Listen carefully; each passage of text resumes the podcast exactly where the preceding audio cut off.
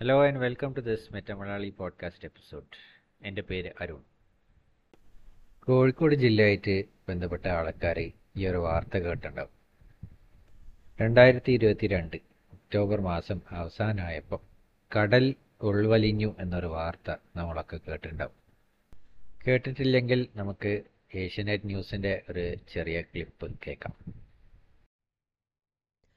കോഴിക്കോട് കോതി ബീച്ചിന് സമീപം കടൽ ഉൾവലിഞ്ഞു. കരയിൽ നിന്നും നൂറ് മീറ്ററോളമാണ് കടൽ ഉൾവലിഞ്ഞത്. തുടർന്ന് ബീച്ചിലേക്ക് ആളുകൾ ഇറങ്ങുന്നത് പോലീസ് തടഞ്ഞിരിക്കുകയാണ്. സാധാരണ കാണുന്ന പ്രതിഭാസമാണ് കടലിൽ ഉണ്ടായതെന്നും സുനാമി മുന്നറിയിപ്പില്ല എന്നും കോഴിക്കോട് ജില്ലാ കളക്ടർ എൻ തേജ് ലോഹിത് റെഡ്ഡി അറിയിച്ചു. പി എൽ കിരൺ തയ്യാറാക്കിയ റിപ്പോർട്ടിലേക്ക്.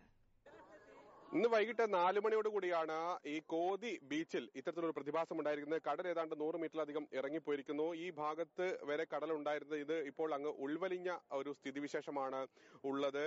ആ സമയത്ത് തന്നെ ഏതാണ്ട് ആറു മണിയോട് കൂടി തന്നെ ഫയർഫോഴ്സും പോലീസും സ്ഥലത്തെത്തി ആളുകളെയൊക്കെ ഒഴിപ്പിക്കുന്നുണ്ട്. മുഴുവൻ ആളുകളോടും ഇവിടെ നിന്നും മാറാനുള്ള നിർദ്ദേശവും നൽകി കഴിഞ്ഞിരിക്കുന്നു. നിലവിൽ ജില്ലാ കളക്ടർ അറിയിച്ചത് അനുസരിച്ച് സുനാമി മുന്നറിയിപ്പുകൾ ഒന്നും തന്നെ ഇല്ല. അതുകൊണ്ട് അത്തരത്തിലുള്ള ആശങ്കപ്പെടേണ്ട ഒരു കാര്യമില്ല. ഈ കടൽ ഏത് സമയത്തും ഈ ഉൾവലിഞ്ഞിരിക്കുന്ന വെള്ളം അത് തിരികെ എത്താമെന്നുള്ള ഒരു കാര്യമാണ് ഈ ജില്ലാ ഭരണകൂടം അറിയിക്കുന്നത്. അതുകൊണ്ട് ഇവിടേക്ക് ഇറങ്ങുന്നത് ഒരു പക്ഷേ അപകടത്തിന് വഴിവെക്കും. മാത്രമല്ല ഈ വെള്ളം ഇറങ്ങിപ്പോയ ഭാഗത്തൊക്കെ തന്നെ ചെളി നിറഞ്ഞ അവസ്ഥയിലാണ്. അങ്ങോട്ട് ഇറങ്ങുന്നത് ചെളിയിൽ പൂണ്ടുപോകാനുള്ള ഒരു സ്ഥിതിയും ഉണ്ട്. അതുകൊണ്ട് തന്നെ ആ തരത്തിലുള്ള ജാഗ്രത പുലർത്തണം എന്നുള്ള നിർദ്ദേശമാണ് ഇപ്പോൾ ജില്ലാ ഭരണകൂടം അറിയിക്കുന്നത്. അതിന്റെ അടിസ്ഥാനത്തിൽ ഏതായാലും കൂടുതൽ പോലീസിനെ ഈ സ്ഥലത്തേക്ക് വിന്യസിച്ചിട്ടുണ്ട്. കൂടുതൽ ഫയർഫോഴ്സ് ഉദ്യോഗസ്ഥരും ഈ പ്രദേശത്തുണ്ട്. അടിയന്തര സാഹചര്യം ഉണ്ടായാൽ അത് നേരിടാനുള്ള എല്ലാ സംവിധാനങ്ങളും ഒരുക്കിയിട്ടുണ്ട് എന്നാണ് ഇപ്പോൾ ജില്ലാ ഭരണകൂടം അറിയിക്കുന്നത്. സെക്ഷൻ ഒന്ന്. നമുക്ക് ആ വാർത്തേന്റെ രണ്ട് മൂന്ന് കാര്യങ്ങൾ ഒന്നും കൂടി ഒന്ന് ശ്രദ്ധിക്കാം. ആദ്യം ഒരു ഇരുന്നൂറ് മീറ്ററോളം ഷോർ ലൈന് റിസീഡ് ചെയ്ത് പോയിട്ടുണ്ട്. അമ്പത് മീറ്ററോളം ഉള്ളോട്ട് റിസീഡ് ചെയ്ത് പോയിട്ടുണ്ട്. ഇത് കൊതി ബീച്ചിലാണ് സംഭവിച്ചത്. നൈനാമ്പളപ്പ് പറഞ്ഞൊരു സ്ഥലത്താണ് ഈ ബീച്ച് നമുക്ക് കാണാൻ പറ്റുക. ഞാൻ കോഴിക്കോടിന്റെ ആ ഭാഗത്തുനിന്ന് ഇതുവരെ പോയില്ല. അതുകൊണ്ട് എനിക്ക് ആ ബീച്ചിന്റെ കറക്റ്റ് പ്രൊണൗൺസിയേഷൻ ഒന്നും അറിയില്ലേ. ക്ഷമിക്കണേ. ഈ സംഭവം നടന്ന ഡേറ്റ് ഇരുപത്തൊമ്പതാം തീയതി ഒക്ടോബർ രണ്ടായിരത്തി ഇരുപത്തി രണ്ടാണ് രണ്ടാമത്തെ ആ ചുറ്റുവട്ടത്തുള്ള ആൾക്കാരൊന്ന് ചത്തായിട്ട് പേടിച്ചു പോയി. ബിക്കോസ് അവർ ഇതൊരു സുനാമിയാണെന്ന് വിചാരിച്ചു പോയി. രണ്ടായിരത്തി നാലിലെ സുനാമി ദുരന്തത്തിൽ ഇങ്ങനെ ഒരു സംഭവം ഇതേമാതിരി ഒരു സംഭവം ഉണ്ടായിരുന്നു. ഈ സുനാമിന്റെ സുനാമി ആ ബീച്ചിന്റെ തിരയിൽ അടിക്കുന്നതിന് മുന്നേ ഈ കടൽ വെള്ളം ഉള്ളിലോട്ട് വലിഞ്ഞു പോയിട്ടുണ്ടായിരുന്നു. പക്ഷെ അതോറിറ്റീസ് അത് സുനാമി അല്ല എന്ന് തീർച്ചയായും പറഞ്ഞു.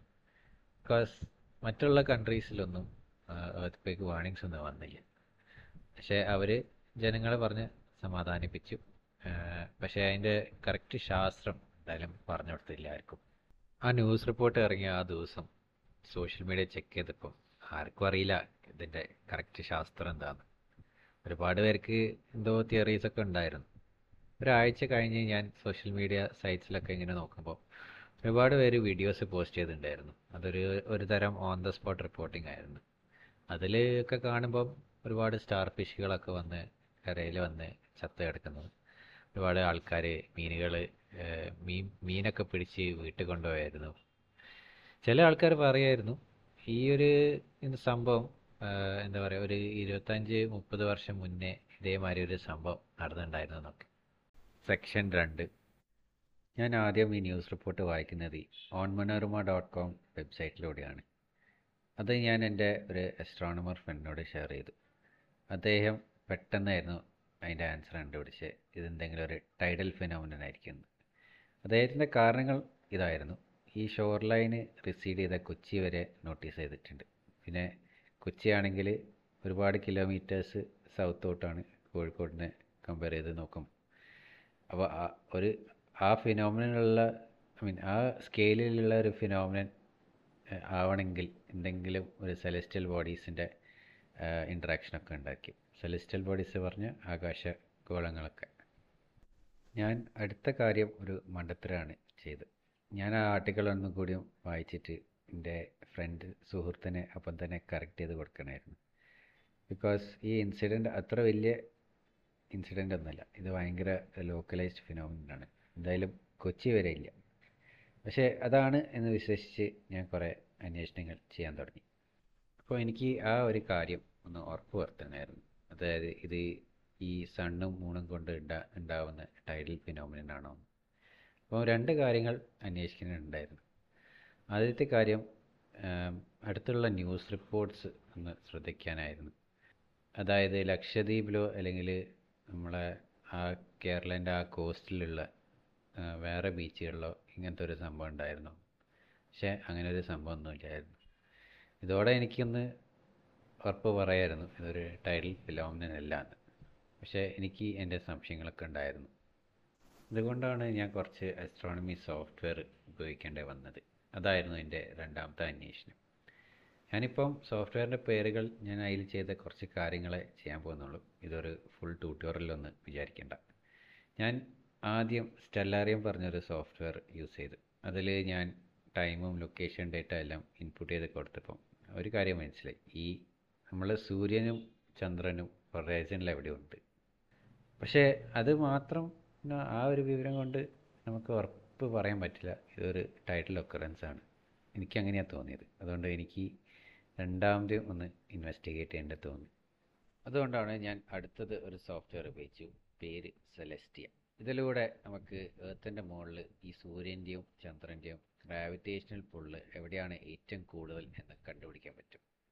ഞാൻ വെറുതെ ആ പോയിന്റിന് പേര് കൊടുത്തിട്ടുണ്ട്. Centre of attraction on earth ഞാൻ ഇതിന്റെയൊക്കെ ഒരു ആനിമേഷൻ ഉണ്ടാക്കിയിട്ട് യൂട്യൂബിൽ അപ്ലോഡ് ചെയ്തിട്ടുണ്ട്. ഈ ആനിമേഷൻ ഒക്കെ നോക്കിക്കഴിഞ്ഞാൽ ഈ സൂര്യന്റെ സെന്റർ ഓഫ് അട്രാക്ഷൻ ലാൻഡ് മാസിന്റെ മുകളിലാണ്. അതായത് ആഫ്രിക്കേന്റെ ഏതോ കരയലിന്റെ മുകളിലാണ് ഈ സെന്റർ ഓഫ് അട്രാക്ഷൻ അപ്പോൾ ഇത് എന്തായാലും ഒരു സോളാർ ടൈഡൽ ഫിനോമിനൻ ആയിരിക്കാൻ ചാൻസ് ഇല്ല. എന്തെങ്കിലും നമ്മളെ കേരള കോസ്റ്റൽ കോസ്റ്റൽ ഏരിയസിൽ ഇതിന്റെ ഇൻഫ്ലുവൻസ് വളരെ തുലു ദുർബലമായിരിക്കും. അപ്പം ഇത് ഒരു ലൂണാർ ടൈഡൽ ഫിനോമിനൻ ആണോ നമ്മുടെ അടുത്ത ചോദ്യം. പക്ഷേ മൂണിന്റെ സെന്റർ ഓഫ് അട്രാക്ഷൻ നോക്കുമ്പോൾ അതേ ഇൻസ്റ്റന്റ് ഈ മൂണ് എത്രയോ തെക്കോട്ടാണ്. നമ്മുടെ ട്രോപ്പിക് ഓഫ് ക്യാൻ കാപ്രിക്കോൺ വിട്ടിട്ട് സെക്ഷൻ മൂന്ന്. നിങ്ങൾ ഈ ട്രോപ്പിക് ഓഫ് ക്യാൻസർ അല്ലെങ്കിൽ ട്രോപ്പിക് ഓഫ് കാപ്രിക്കോൺ എന്നൊക്കെ കേട്ടിട്ട് എത്ര കാലമായി ഉണ്ടാവും സ്കൂളിൽ പഠിക്കുമ്പം ഒരു പക്ഷേ കേട്ടിട്ടുണ്ടാവും. നിങ്ങളിപ്പം നയന്റീൻ എയ്റ്റീസിൽ ജനിച്ച ഒരാളാണെങ്കിൽ എന്തായാലും ഇപ്പം നമുക്ക് നമുക്ക് ആ ടേം ചിലപ്പോൾ ഒരു ന്യൂസ് ആർട്ടിക്കിൾ കൂടെ ഒക്കെ വായിച്ചതല്ല അല്ലാണ്ട് നമുക്ക് ഇത് കേൾക്കാനുള്ള സാധ്യതയൊന്നുമില്ല. നിങ്ങളിപ്പം ആ ഫീൽഡിലായിട്ട് ബന്ധപ്പെട്ട ഒരാളാണെങ്കിൽ ഫോർ എക്സാമ്പിൾ ഒരു ക്ലൈമറ്റ് സയന്റിസ്റ്റോ അല്ലെങ്കിൽ ഒരു മെറീൻ ബയോളജിസ്റ്റോ അങ്ങനത്തെ ഒരു ആളാണെങ്കിൽ നമുക്ക് ഇതൊക്കെ അറിഞ്ഞിരിക്കുന്നതിന്റെ ഒരു കാര്യമുണ്ട്. ഈ ട്രോപ്പിക് ഓഫ് കാപ്രിക്കോൺ ഓൾമോസ്റ്റ് മൂവായിരത്തി എണ്ണൂറ് കിലോമീറ്റർ ഉണ്ട് കോഴിക്കോട് തെക്കോട്ടേക്ക്. എന്തായാലും മൂണിന്റെ ടൈഡൽ ഫോഴ്സ് അത്രയും ഡിസ്റ്റൻസ് കവർ ചെയ്യോ നമ്മളുടെ ബീച്ചുകളൊക്കെ ഇൻഫ്ലുവൻസ് ചെയ്യോ അതൊന്നും എനിക്ക് കറക്റ്റായിട്ട് അറിയില്ല. നമ്മളെ ബീച്ചുകളൊക്കെ ഇൻഫ്ലുവൻസ് ചെയ്യാൻ മാത്രം ഉണ്ടെങ്കിൽ ബാക്കിയുള്ള ബീച്ചസിൽ എന്തായാലും ഈ ഫിനോമിനൻ ഉണ്ടാവും. അപ്പോൾ എന്തായാലും ഒരു ടൈഡൽ ഫിനോമിന അല്ല എന്ന് നമുക്ക് ഉറപ്പായിട്ട് പറയാം. പിന്നെ എന്താണ്? ഇതിന്റെ ഉത്തരം കണ്ടുപിടിക്കാനുള്ള ഉത്തരവാദിത്വം ഞാൻ നിങ്ങൾക്ക് തുറന്നു വിട്ടിരിക്കുന്നു. ഇപ്പം എപ്പിസോഡ് അവസാനിക്കാനുള്ള സമയമായി. ഒരുപാട് തിയറീസ് ഉണ്ട്. നിങ്ങൾ ഈ പോഡ്കാസ്റ്റ് ഡിസ്ക്രിപ്ഷൻ വായിച്ച് നോക്കിയിട്ടുണ്ടെങ്കിൽ അതൊക്കെ മനസ്സിലാക്കാം. അപ്പോൾ ശരി പിന്നെ കാണാം. ബൈ